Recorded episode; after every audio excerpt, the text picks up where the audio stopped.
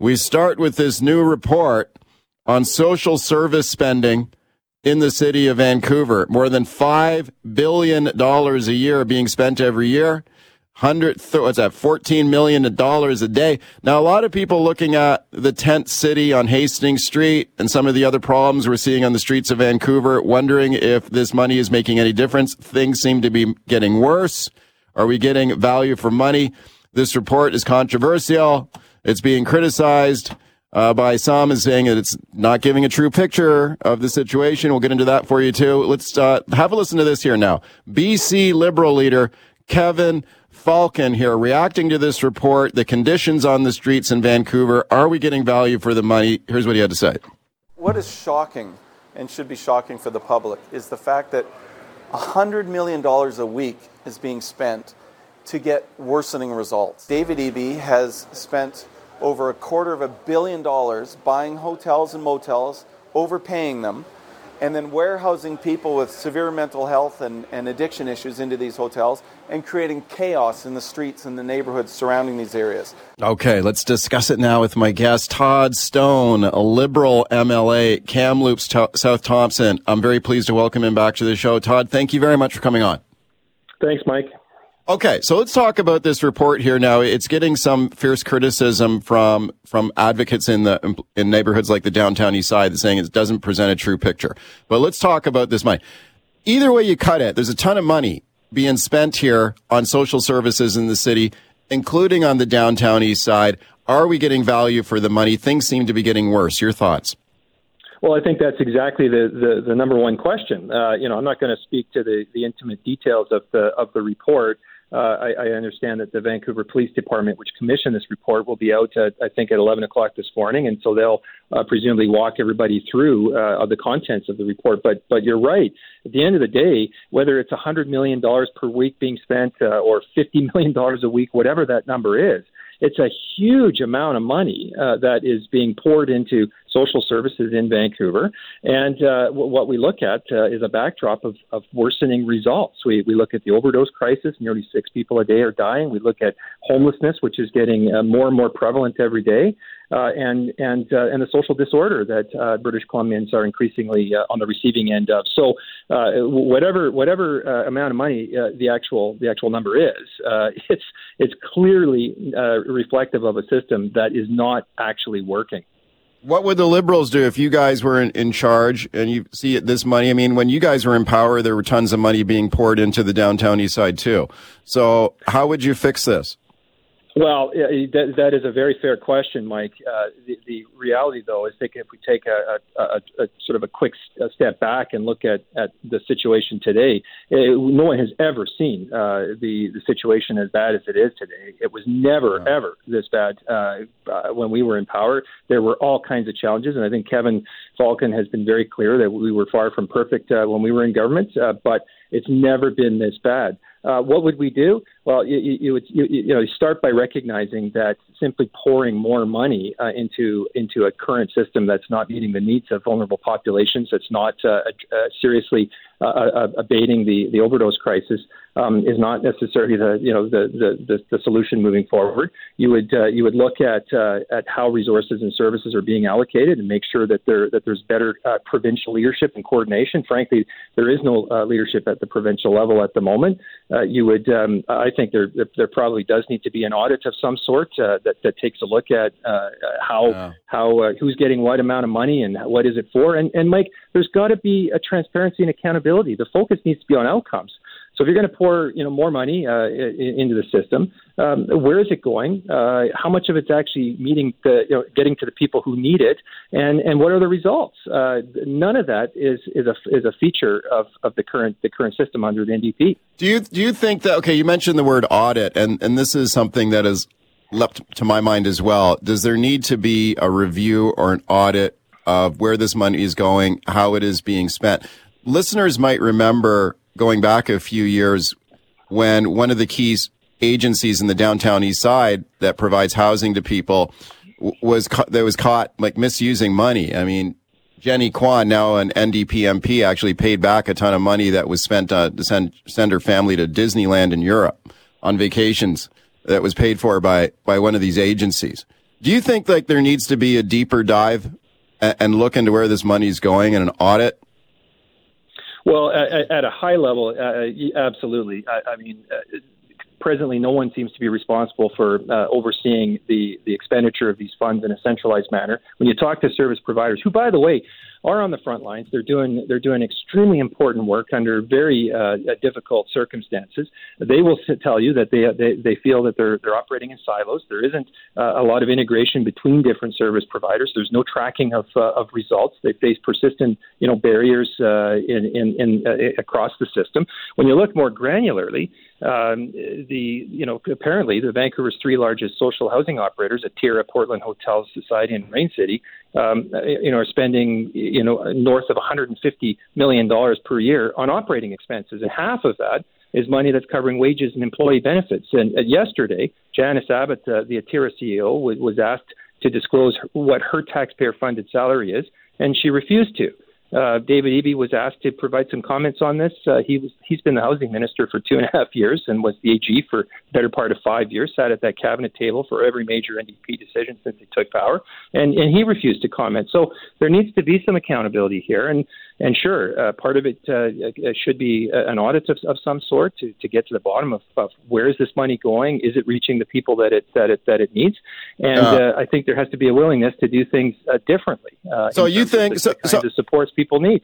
Okay, so you think that some of these contracted nonprofit agencies that you just touched on that they should be required to disclose their their CE their executive salaries? Well, absolutely. I mean, it's taxpayers' okay. money that's funding their salaries, uh, yeah. and you know the the government, uh, the NDP under David Eby as housing minister, went out and spent quarter of a billion dollars buying uh, buying up hotels and essentially warehousing okay. people in them uh, without the supports that people need. And and there's a lot of money flowing to those to those operations. Uh, I think British Columbians have a right to know where the money's going, how much is, is actually going where, and and what are the results. That's okay. what really matters is outcomes.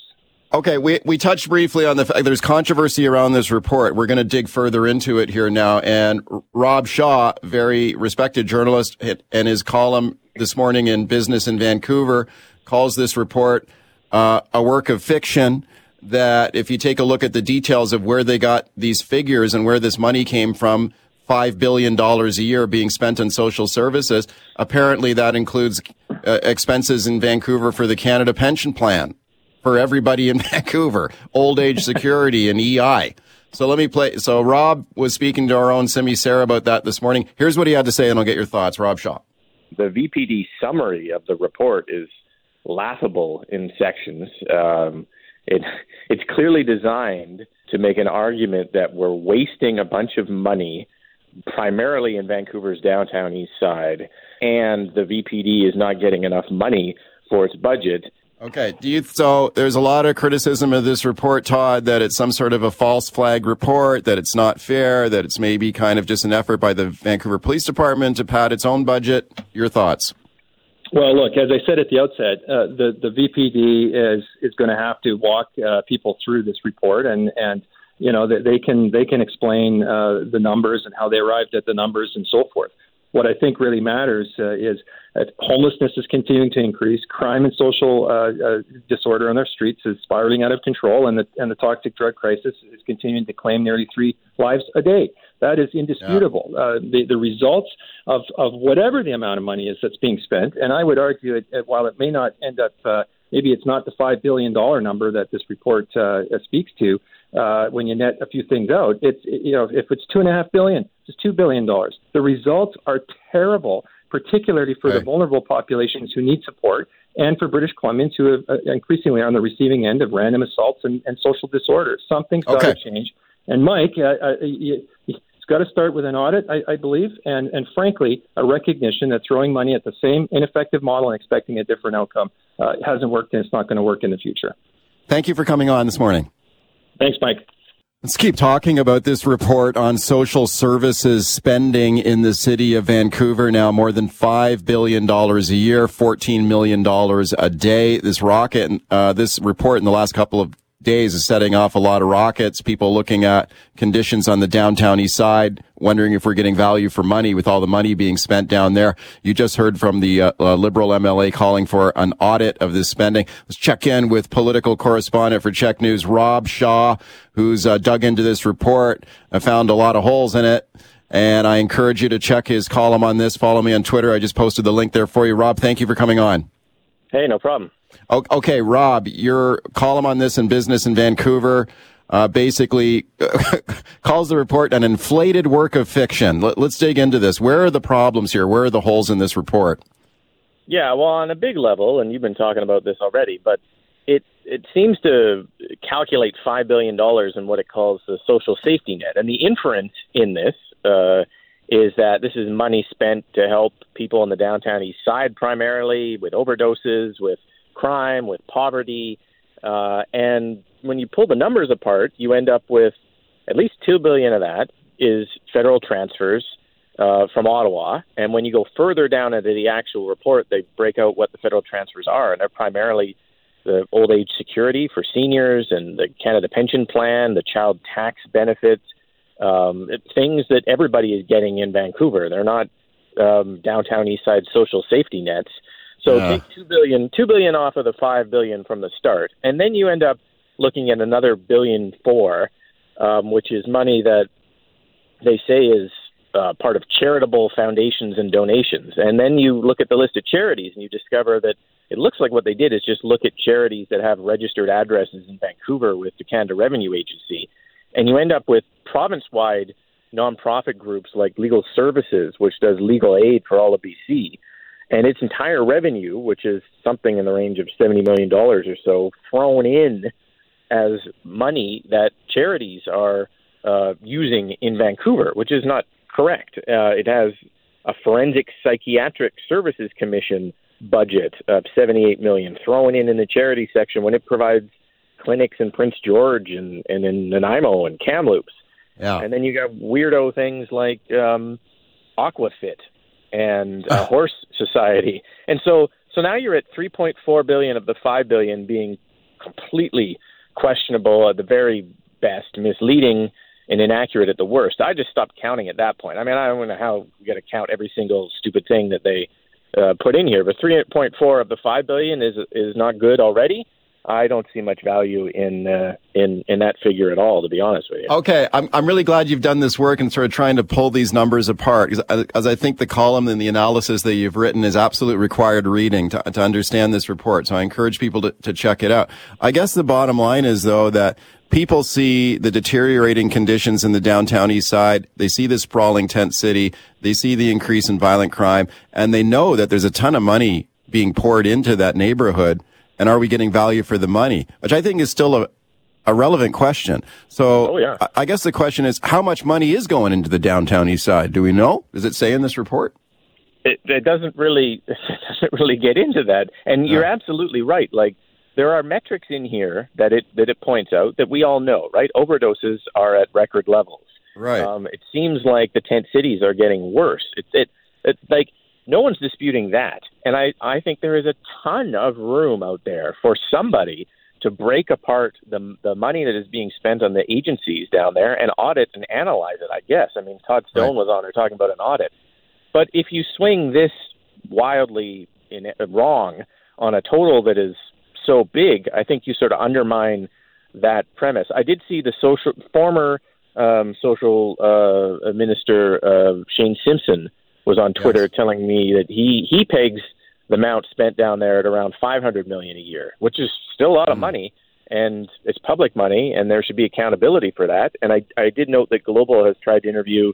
Um, you know the heads of uh, of Atira and others on their salaries and didn't get a lot yes. of answers. Totally legitimate, completely 100% legitimate. I just don't I don't think this report um, from an Alberta company lumping in a bunch of things that maybe are apples and oranges is, is really the way to get into that. Okay, 30 seconds left here, Rob. Do you think that, like, what would be the motivation for putting together a report with these type of bombshell numbers in the headline? Like, like you speculated yeah. that maybe it's because what the Vancouver Police Department are trying to say, hey, maybe you should give us more money in our budget to deal with this.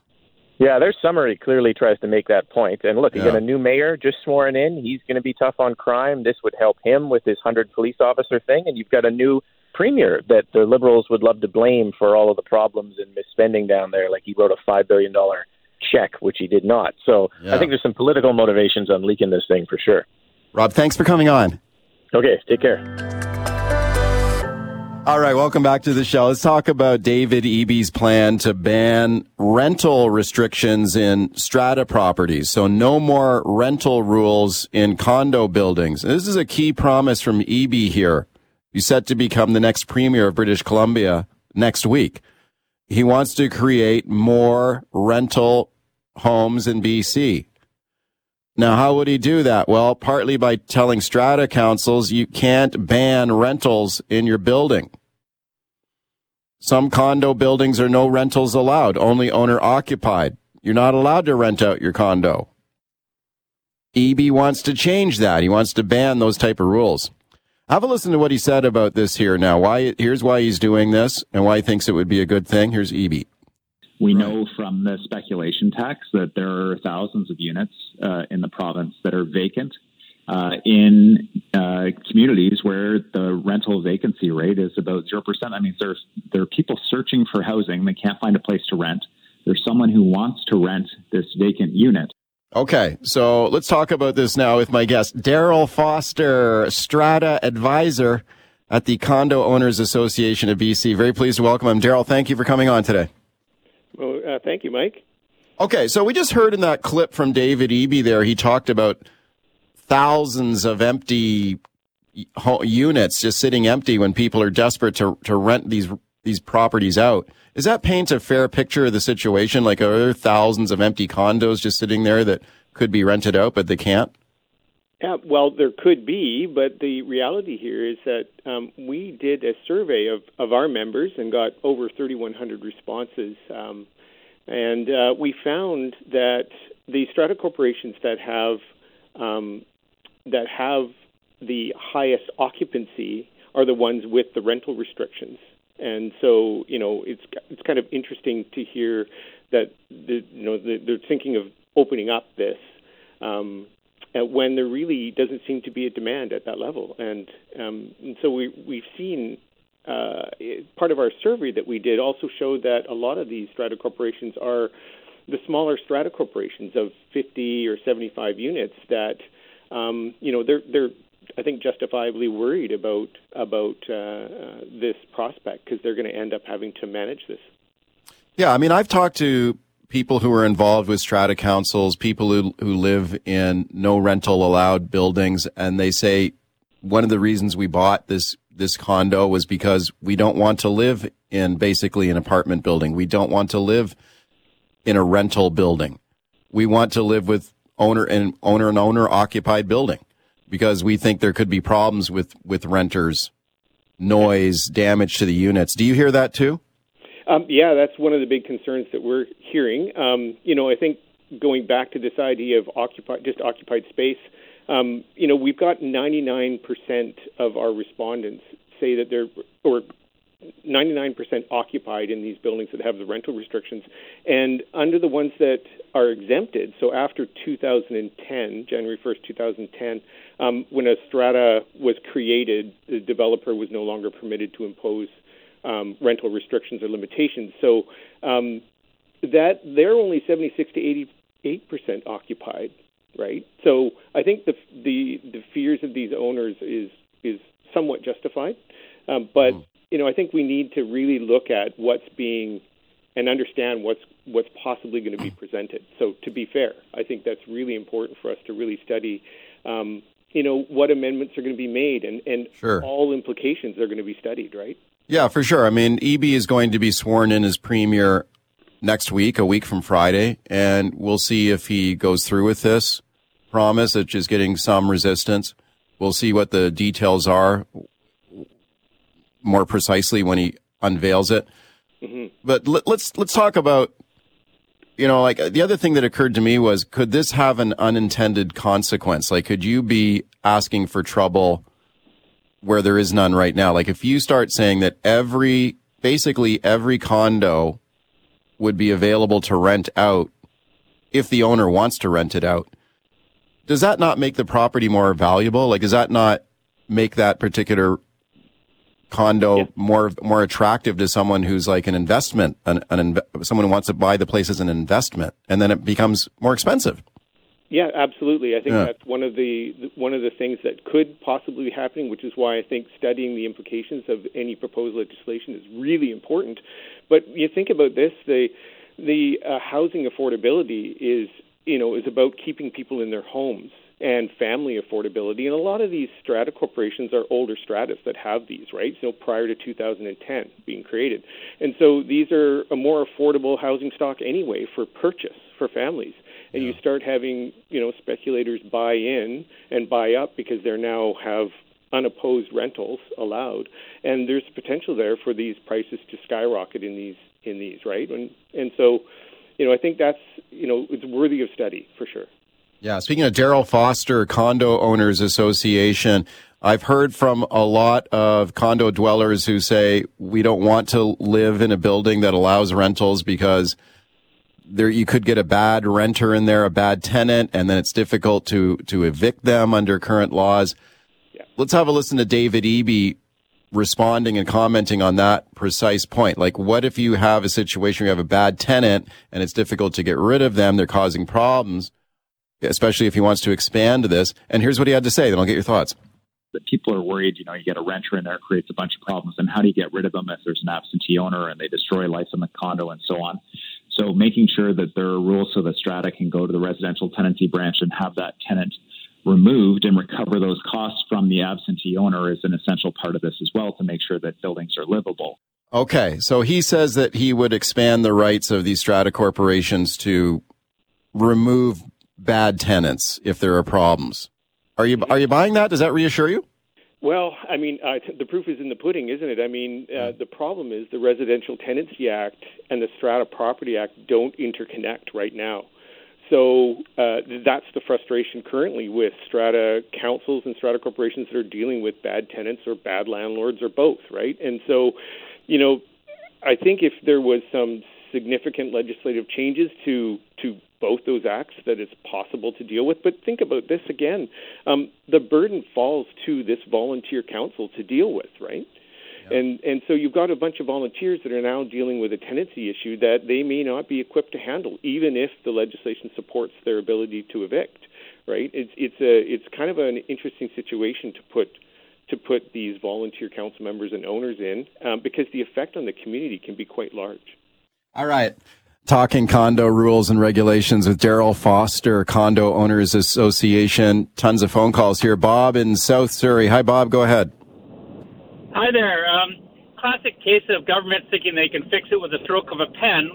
While they may be able to change the regulations of stratas, what stops the strata from putting a fee on the rental property if you rent it out that makes it prohibitive?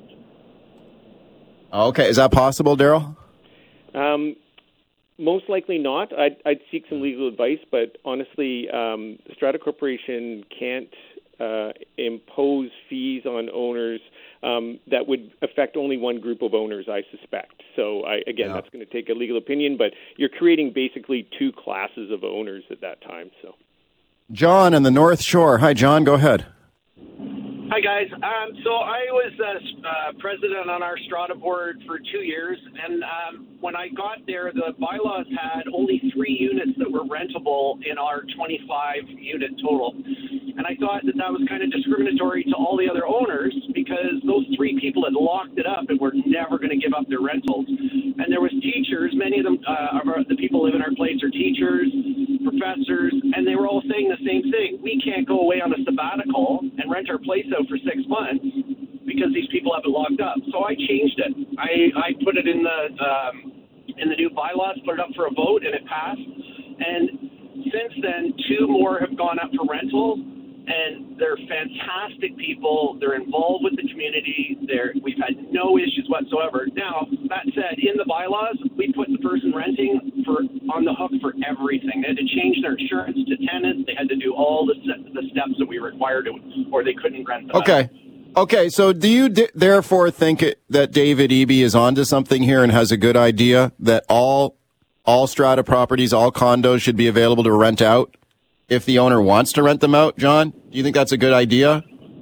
I do, I do. I think Okay. now you can you can make it with legal uh, requirements and, and insurance requirements uh, to get the people out. And really, it's up to the owner. If there's nothing to say that you don't get a bad owner, so what's the difference between Yeah. a bad owner and a bad tenant? Okay, Daryl, what do you think of that? Yeah, no, I think that was probably a really good exercise in the democratic rights of the owners, right, to make decisions of their own, um, pass bylaws that work for them, and and that's what we're talking about. Is the communities are worried that that's going to be ripped away from them, right? Right. You're, you're saying you should have the right to make your own rules if you want. Yeah, and then we've always had yeah. that as part of the Sure. part of the the act, right? So. Rick and Delta. Hi, Rick. Go ahead. Yeah, it's communal living, and if the members of the strata want uh, certain rules and so on, so what's on the menu next? Uh, no age restriction uh, uh, allowed, no pets uh, restriction allowed. Um, you know, it's just uh, manipulating our social structure. You know, there's people that want to live in age restricted buildings. I mean, I'm Yeah. not a big fan of it, but having said that, uh, you know, is that next on the list? The government's Okay, that's- got to interfere, interfere, interfere. That's a very interesting point. Could it be the thin edge of the wedge here, Daryl, for more government intervention? Like maybe you say, well, you can't have age restrictions in a building now, or you have to allow pets. Your thoughts? Yeah, well, I mean, it's possible. Uh, I think that you know, again, to be fair, that it, whatever amendments are being proposed, uh, we're, we hope that the the government considers all the implications, right? So, you Yeah. know, if the public wants this kind of oversight or, or you know, extra uh, sort of information built into the legislation, then then that's fine. But it, I think it needs to be balanced with uh, consideration of all aspects of the changes, right? Keep calling on this star ninety eight ninety eight on your cell. Reese in Langley. Hi, Reese. Go ahead. Good morning, guys. Just a quick question from a different perspective. They take the vacancy tax. Does the government collect that the cost of that condo or that apartment? Because the ones in Vancouver that are luxury vacant apartments, if they have a value of two or three million, are they really rentable? Because they would be what eight, ten thousand dollars a month to rent. Okay, the speculation and vacancy tax in BC. Daryl, your thoughts? Uh, well, I mean, again, that's a piece of legislation that uh, you know it's in place and we have to deal with, and it and it could be uh, a reason why owners might be more willing to allow these rentals because of this, right? Yeah, yeah. Daryl in Coquitlam. Hi, Daryl. Go ahead. Hi, uh, I uh, thank you for taking my call. I live in a, Sure. a, a building that restricts rentals, uh, and, and things seem to go well. And, and like your other callers, what's next? Also, for your guest, there are older buildings in in uh, the Lower Mainland that are um, co-op buildings where they are hmm. part of a corporation. You own that, and they are not rentable. You cannot rent them out. Also, age restricted buildings, as a previous caller said. This is a very complicated question. And Yeah. really, the answer to this is the municipalities, the provincial government, and the federal government building pur- purposeful rental buildings where Sure. they have professional companies that manage those buildings. Strata corporations that are volunteer uh, strata councils aren't equipped to uh, uh, operate stra- uh, rental buildings. I'll wait for your Okay. guests' comments. Thank you. Thank you, Daryl. Yeah, Daryl, go. uh, Daryl, so- your thoughts? Well, I mean, again, uh, we already spoke a little bit to that. I think, Yeah. uh, yeah, there is there could be potential for a burden because already now I do see that in buildings that allow rentals. When we have landlords and tenants, that can be problems where the council's frustrated with their ability to deal with these things. You know, again, it would take a legislation change to the Residential Tenancy Act and the Strata Property Act to kind of tie those together better for stratas. Um, but yeah, the age restriction thing, I think, um, you know, uh, I heard that the uh, age restriction for the uh, 55 plus is is not something that's looking to go away, but they might eliminate the ability to uh, pass bylaws around you know 19 plus only, um, and that I think Yeah. was intended to or possibly intended to uh, you know to try and balance this out for families' ability to Yeah. to uh, you know have occupancy, but. Uh, again, uh, we do really need to take a close look as to what the effect this is going to have on communities that were intent on being a, a senior uh, residential community, right? Sure, sure. John in Vancouver. Hi, John. Go ahead. I can't believe I'm saying this, but um, I actually agree with the NDP, and there's no question in my mind that they'll probably screw this up. But one of your callers mentioned that uh, this is like a, a form of government intervention, and I think in reality, this is actually the government stepping out and allowing homeowners the opportunity to decide what they'd like to do with their own home, rather than another level of bureaucracy, such as a strata council, deciding what they can. In 2008, uh, during the financial crisis, I was 22 years old and owned a townhouse, and um, due to financial implications of me being in grad school, I needed to rent out my townhouse, but I couldn't. Yeah. My strata council wouldn't allow me, and I was forced to sell it because of the financial situation I was in as a young person, and it was really unfortunate. It was really the strata council that paralyzed my financial future with that in the restrictions Okay. that they provided. Thank you, John, for that call. We got 30 seconds left here, Daryl. I, I guess he's basically saying maybe this is a, a cause for freedom and give people the freedom to do whatever they want with the property they own. If they want to rent it out, let them rent it out. But your thoughts?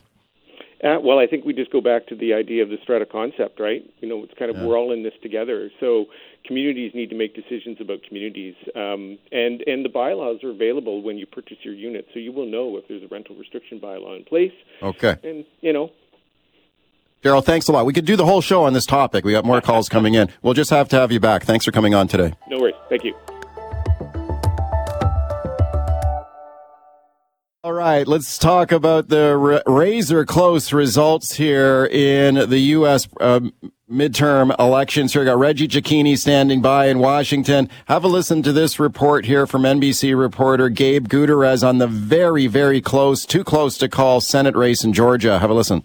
Incumbent Senator Raphael Warnock is holding that slight lead over his challenger, football legend Herschel Walker. But there's a third party candidate in this race, and according to Georgia state law, if no candidate reaches that 50% threshold, we'll see a runoff here next month. Now, this has been a wild race with more than a quarter billion dollars flowing into the state, and now voters in Georgia are preparing for the possibility of another four weeks of campaigning. Yeah, they could have more campaigning and more money being spent down there. It's still not decided who is going to control the U.S. Congress here. Let's check in with Reggie Cecchini now, Global News Washington correspondent. Reggie, thanks for taking the time today. Good morning. Okay, I was going to ask you who won, but we don't know who won yet, right? They're still counting ballots.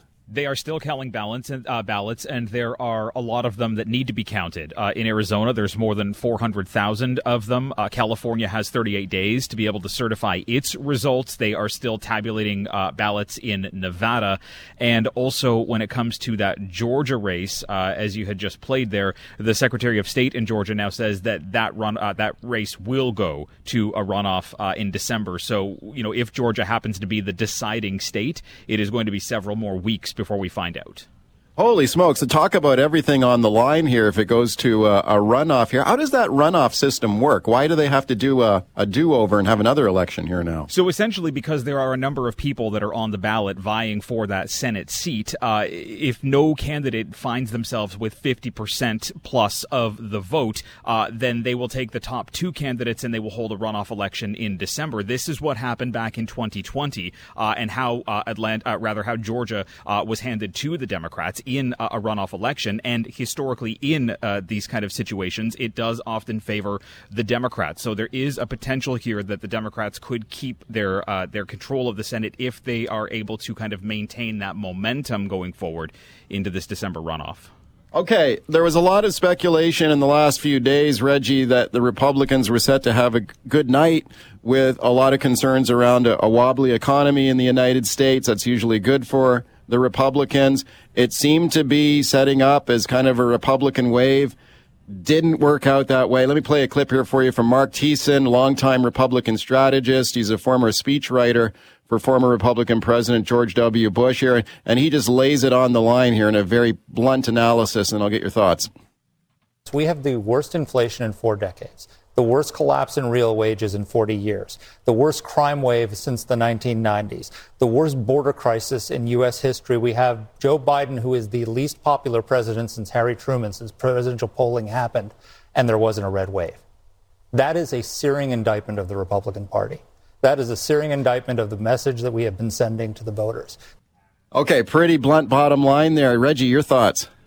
Well, sure. Republicans did run on a campaign uh, of trying to fix what they believe are uh, failed policies of the Biden administration, uh, especially when it comes to higher living costs and higher energy costs and higher uh, interest rates from the Federal Reserve. But what that does is it ignores underlying issues that led to that. You know, inflation is not a U.S. problem; it is a global problem right now, and a part of that comes from Russia's war uh, in Ukraine. But Republicans didn't really focus on that part. But secondly, well, Republicans tried to kind of um, you know gear themselves towards what they believe to be the core issues in the country, like immigration or the economy. What that fails to do is capture a younger part of the uh, younger part of the population.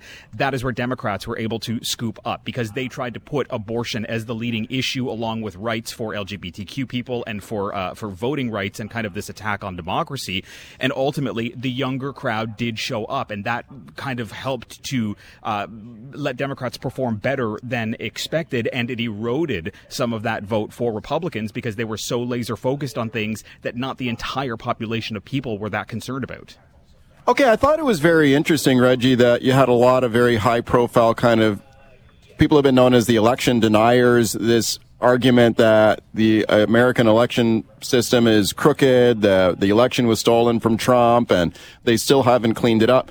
A lot of people who were running on that sort of platform didn't do very well last night, notably Kari Lake, who was running for the Arizona governor, very high profile election denier. Let's listen to her opponent here, Democratic governor, a Democratic uh, candidate for governor in Arizona, Katie Hobbs here, uh, accusing her, her opponent of continuing to spread these election theories. Have a listen to this. We know my opponent and her allies have been sowing doubt and confusion throughout this campaign. And it's unacceptable that they were spreading misinformation today while people were exercising their freedom to vote. I have every confidence that the counties administering this election conducted free and fair conducted a free and fair election. Did, did the election deniers, Reggie, have a, a bad night last night? Do you think there was a public backlash against that this idea? Yeah, they, they did have a bad night, and I think um, a bit of fairness here as well. Katie Hobbs, in that clip you just played, she is the Secretary of State uh, in Arizona. She is the one who is in charge uh, of the electoral system throughout the state, and said that this is going to be a close race, but that uh, that nothing was going to be fraudulent about that. Uh, broadly, though, across the country, there were more than 160 election deniers that were on the ballot, either federally or uh, at the state level, and 85 of them were projected to lose. What does that mean? It means that more than 80 people who actually still believe that the 2020 election was fraudulent and that Donald Trump had that election stolen from him are now going to sit in offices that some of them may have to do with how the election system works. So while this was a kind of, uh, you know, a bit of a brutal night for, for at least the Trump backed candidates who are election deniers, there are other ones out there who managed to make their way through. And there is kind of concern here for what that's going to mean, not only for the next two years, but also heading into the next election in 2024. Okay, speaking of Trump, let's listen to Trump here. Now, this is Trump commenting before the election results came in. He kind of predicts a, a good night for the Republicans here. Didn't really work out that way. And then he, who's going who's going to get the blame for this mess in the Republican Party? Listen to what Trump has to say here, then I'll get your thoughts. If they win, I should get all the credit, and if they lose, I should not be blamed at all. Okay, but it'll probably be just the opposite. Uh, when they win, I think they're going to do very well. I'll probably be given very little credit, even though in many cases I told people to run, and they ran, and they turned out to be very good candidates. You know, they've turned out to be very good candidates. Uh, but usually, what would happen is uh, when they do well, I won't be given any credit, and if they do badly, they will blame everything on me. Okay, Reggie, I'm wondering if maybe he's he's right in what he said there. That are people blaming Donald Trump for this poor showing by the Republicans last night?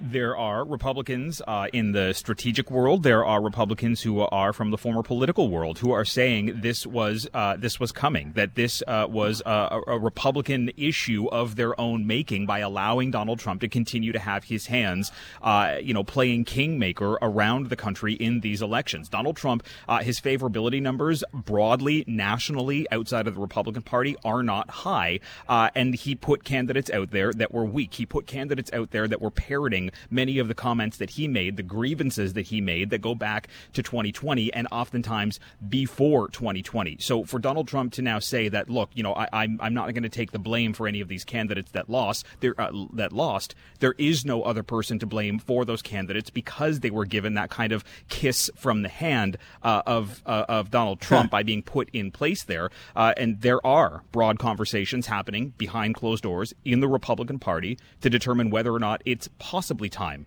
for new leadership. Okay, is this is this the end of Trump now? Because there was a lot of speculation he was gearing up for another run for president. That maybe he would announce even as early as next week, getting set for a showdown with Florida Governor Ron DeSantis, who won big last night. But with this this showing by the Republicans last night, Reggie, does this give Trump second thoughts here about running? I mean, it very well might. I mean, look, last night showed that Trumpism, which was on the ballot because Donald Trump wasn't on the ballot, is not as strong as it was, say, over the last couple of months and how strong it was between 2016 uh, and 2020. And there are grave concerns amongst not just the Republican Party, but, you know, a broad swath of the electorate here that Donald Trump simply isn't the best man for the job to be either leading the Republican Party or to take uh, a second term uh, as president uh, of the United States. And and you're right, there is a real possibility here that if he still decides to announce his run, he will be running uh, on now a failed legacy uh, of how he kind of performed with his candidates in this midterm election. He will also be going up against uh, likely Florida Governor Ron DeSantis, like you mentioned, Yeah. somebody who scored an incredibly large victory uh, last night with more than a million votes. He has an incredibly solid base underneath him, along with a long list uh, of fundraisers. This is now going to potentially be that that that matchup of a new Republican era uh, if the party opts to say Donald Trump has too much baggage. We need to take this party in a new direction. It might be Donald Trump light when it comes to Ron DeSantis, but it's not Donald Trump. Okay, where does this go from here now? Everything is still up in the air. We have this potential runoff in some of these key close races. So the Senate's not decided. It looks like the Republicans are going to get the House, though, right? Yeah, I think it's fair to characterize the House as Republican leaning Yeah. because uh, there have been some upsets over the last uh, uh, 24 hours or so with uh, Republicans being able to flip key swing state seats, uh, notably uh, through Virginia Beach uh, with uh, with Representative Luria, who was actually on the January 6th committee. She lost her seat last night. So too uh, did Representative uh, Maloney in New York. That is now uh, in the hands of the Republican. He himself uh, was a leading figure uh, in the Democratic National uh, Committee there. Uh, so Republicans are likely going to take the House. That's why we're calling it a Republican leaning House. But there are still so many votes out there that that big wave, you know, really did just become kind of a red ripple that is just kind of approaching Yeah. the shoreline.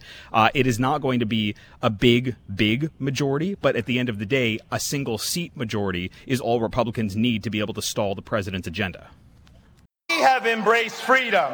We have maintained law and order. We have protected the rights of parents. We have respected our taxpayers, and we reject woke ideology. We fight the woke in the legislature. We fight the woke in the schools. We fight the woke in the corporations. We will never, ever surrender to the woke mob. Florida is where woke goes to die. okay. Florida is where woke goes to die. That was reelected Florida Governor Ron DeSantis in a barn burner of a victory speech last night. He rolls to a big win in Florida. And who knows, probably sets him up as the Republican nominee for president, too. Speaking to Reggie Cecchini, Global News Washington correspondent, about yesterday's election results. Ron DeSantis won big, Reggie.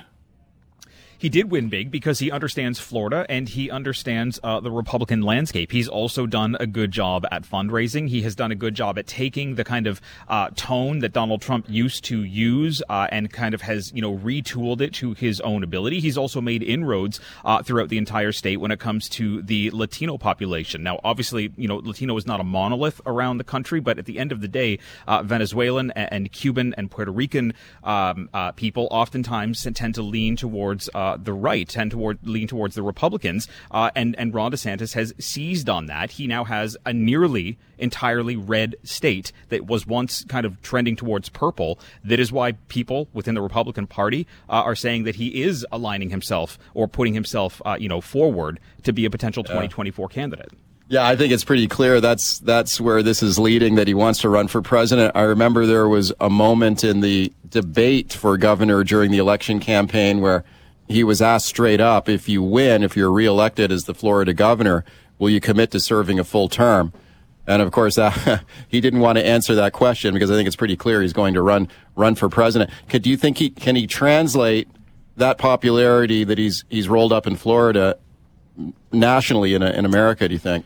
It's possible, at least amongst the Republican Party, uh, it is possible. You know, if you go back in time, Ron DeSantis was one of the first uh, governors to reopen his state. He kind of poked a hole in all of the situations that were happening in and around the COVID crisis, uh, and he went his own route. His state didn't collapse, and in fact, uh, he ended up garnering more support for that. He has kind of taken on that quote unquote woke culture, including that very open fight that he had uh, with Disney, and it did not turn off Republicans uh, from from being with him. And at the end of the day, during last night's vote, he also happened to take uh, Broward County, which oftentimes goes towards the Democrats. It voted heavily for the Republican, and that was for Ron DeSantis. So he understands the political landscape with the party, uh, and he is setting himself up to potentially be his own uh, kingmaker here. He did a lot of touring around the United States to give a backing to Republican candidates, candidates that Donald Trump didn't back, and candidates that ultimately won.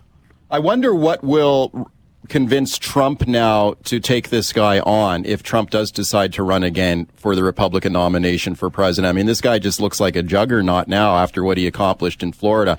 I'm not sure Trump can beat him. And I wonder if Trump is doing the calculus in his own mind. If he can't win, does he bother running? Like I'm just, it just seems a little less likely that he's going to run now. Or do you think Trump's the type of guy who, no matter what the odds, he's going to go for it? Trump will take this and blame it on somebody else and try to say that he is still the person who needs to lead the Republican Party. He's done this before. He's been to debates before, and he uses nicknames or, or condescending terms to go after people and try to hope that the base that follows him will ultimately, uh, you know, choose to not follow somebody else. Uh, you know, Donald Trump is is a fighter, and if he finds that Ron DeSantis is winning, there's a real potential here that Donald Trump tries to then run as a third party candidate, not somebody for the Republican Party. I don't think that this is the time to count Donald Trump out, despite the fact that he has seen significant losses with his uh, candidates in the midterms. Donald Trump is known as somebody who can be backed into a corner and still comes out unscathed. Reggie, thank you for taking the time for us on a busy day for you. Appreciate it. Thank you.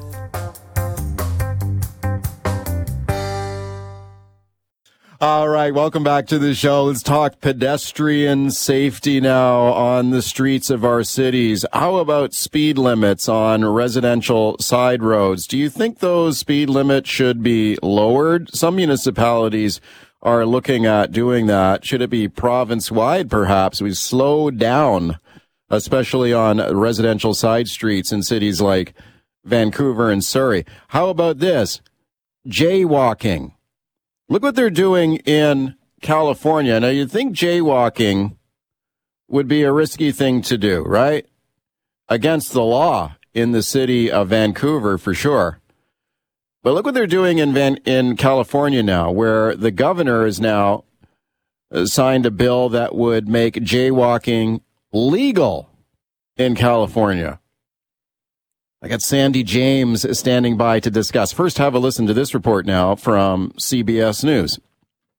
It's clear that the current law did not hinder pedestrians from jaywalking, even by threatening people with tickets. But starting January 1st, that will change now that Governor Gavin Newsom signed the Freedom to Walk Act. It's an unfortunate time for anyone who gets stopped by law enforcement for jaywalking. What's even worse, having to pay for that hefty fine. But soon, Californians won't have to pay attention to the white lines of crosswalks. Under a new law, pedestrians will be able to legally cross the street outside of designated intersections without the threat of a citation, unless it's during an immediate danger. We believe everyone in California has the freedom to uh, walk across the street without being feared of citation. Okay, so the Freedom to Walk Act in California no longer be illegal to jaywalk. Now, what is the law in Vancouver? I'm taking a look at City Vancouver bylaw number 2849C. says quite clearly no pedestrian shall jaywalk on a roadway. You do that, you could get a ticket. Look what they're doing in California. It's legal everywhere. Should they do that here too? Okay, let's discuss pedestrian safety now with my guest, Sandy James. Sandy is a city planner and writer at viewpointvancouver.ca, and I recommend her most recent column on this topic there. Sandy, thanks for coming on again. Hi, good morning, Mike. Okay, Sandy, let's start with jaywalking first of all. What do you think about what they're doing in California? Just make jaywalking legal. You just cross the street anywhere you want. Well, you know, I just want to point out that in in Britain and Norway, that have some of the lowest crash rates, death rates for automobile crashes in the world, jaywalking has always been legal. Mm. Jaywalking is actually uh, an Amer- North American idea, and it was brought in in the 1920s um, to make car traffic more dominant on roads. Mm. And so Jay refers to a person who is um, a country bumpkin. And there was a whole campaign by the auto industry to talk about Jays that came in from the country and didn't know how to walk correctly across the street. well, you've done a great column on this, sort of looking at sort of the history of it as well. And, you know, right now, in Vancouver, there's a patchwork of laws in Metro Vancouver. It depends where the, the, municipality where you live. Like the Provincial Motor Vehicle Act does not mention jaywalking, but lots of local municipal bylaws do. So it depends. It depends where you would do this, where you are in Metro Vancouver or elsewhere in BC, whether you're breaking breaking the law. I'm not sure there's a lot of enforcement on it though by police. But let's talk about jaywalking and what happened with jaywalking. Um, sure. You know, originally in the 1920s, cars had no brakes and cars couldn't corner correctly. And that was actually the time that people were forced to start going on intersections to cross. And when you think of it, if you're a pedestrian, it's much easier to walk mid block across the street because you've got two ways of traffic. But somehow the whole idea of motordom in the 20th century made pedestrians behave like vehicles and start crossing at intersections where there were actually four four different ways of traffic going. Now, what's curious with jaywalking is jaywalking sadly was used as a way to um, stop people on the street for no reason other than trying to cross the street. And what's curious um, in California and again in Seattle, even though um, even though these tickets you would think would apply equitably, it turns out that African Americans, who are 15% of the population, were being ticketed 70% of the time. Oh, right. So, so there's a whole thing about equity. It also provided a way for people to be stopped. Um, I've actually been in in Australia trying to cross the street with a fellow whose name was John Walker. He desperately wanted a ticket for because he was Jay Walker, jaywalking. A jaywalker. right, but this is actually a 20th century vestige. And when they have done studies of mid block crossings versus crossing an intersection, you are just as safe. In fact, you're a couple of percentage safer crossing on a mid block crossing versus the four way. Wow, that's very interesting. Well, we'll see how this works out in California. And by the way, the way the, this law is going to work in California doesn't mean that you can just walk out dangerously in heavy traffic. It says you still must cross the street safely, and you could still be ticketed for not crossing the street safely as a pedestrian. But it, it means that you would be allowed to legally cross the street, even if you are not at a designated crossing or, or a corner or an intersection. Okay, right. Sandy, and, and, go ahead. Yes. And you also have to look at what's happening in our population. By 2030, 2035, a quarter of the population is going to be seniors. Um, right. They're, they're, uh, and, uh, you know, people are slower. They may not have the same visual acuity.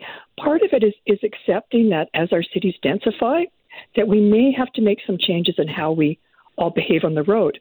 And there are three things that cause um, driver deaths, or excuse me, pedestrian deaths. And yep. the first is driver inattention. The mm second is intoxication, and the third is speed. And that directly uh, reflects to what we were also going to talk about, which is um, the municipalities of British Columbia asking the province for the right to do 30 kilometer area zones in residential areas. Right. Okay. So let's talk about that now. And this has been a hot topic recently. What should be the speed limit on neighborhood roads, like residential side streets? And the default speed limit, you correct me if I'm wrong, Sandy, but is it, is it 50 the, right the now? default is 50 kilometers an hour. Right. Right. Right. So the the fault right now is 50 kilometers an hour on a residential side street. That's pretty. You know, that's a pretty good clip when you're talking about a a side street. There may be kids, you know, wandering around. So a lot of resident, some cities have looked at. Okay, let's lower this to 30. Right. Let's. Which cities have done that? I know Victoria's done that. Right. Victoria has done it um, in certain areas. In Vancouver, the city of Vancouver has done it. The problem in certain streets, the problem with that is that because the province is not given the right to the city, they have to do uh, expensive signage, which of course you and I as taxpayer payers pay for. And yeah. you normally it will be about two thousand dollars a block, and you have to do the sides as well to indicate a thirty kilometer zone. If the province would give the cities the right, uh, the, the municipalities, they could then sign an entire area on the exterior. It saves money and allows them to do things that they need to do, which is doing road design for 30 kilometers an hour. Do you think that would save lives if more cities went to a 30 kilometer an hour speed limit on residential streets? Well, you know, I want to look at the city of Edinburgh. And okay. over three years ago, they decided to do just that, that any street that was not an arterial um, moved down to 30 kilometers an hour. And what they found is in those three years, their death rate and serious injury rate went down by 30%. They found that more people were walking and biking and the streets were more sociable. But they also found that they saved the equivalent of $60 million in terms of serious injury and death because of that. And, and so, you know, in, we live in a, a country that also provides great socialized medicine. So it, it would it would make sense to try to save lives. What we also know is that a car at 50 kilometers an hour, a car driver, uh, if you are hit, you have a 10% chance of staying alive. If you're hit at 30 kilometers an hour, you have a 90% chance of being alive as a pedestrian. And slower speeds also allow more um, more driver acuity. They can see longer. They have more re- reaction time. So, you know, one of our problems here, Mike, and you and I have talked about this, is that November, December, and January are are the dead the deadly months in Metro Vancouver mm. and in any municipality in British Columbia that doesn't have snow, because you it's, it's rainy, it's wet, and you just don't see people on the road. And this is the number one way um, to to make more people survive. Yeah, especially when people are wearing black, which seems to be the most popular color choice. Well, you know, it's also hard to find anything different than black. Yeah. And, you know, you, you can take a look at um, the country of Finland that has a, had a tremendous alcoholism problem and a very, very high rate of um, pedestrian deaths. And about 30 years ago, they mandated that children, and up to the age of 18, had to wear two flashers or have some kind of uh, reflective material on their clothes at, at, in wintertime. And that's now become more or less the standard in Finland. And they've also found that, that they, they, they've really lowered their death and serious injury rate. But we okay. just don't have a culture that allows for bright clothes in winter. Sandy, it's always great to have you on. Always food for thought. Thank you for your time today. Appreciate it a lot. Thank you so much, Mike. Have the very best day.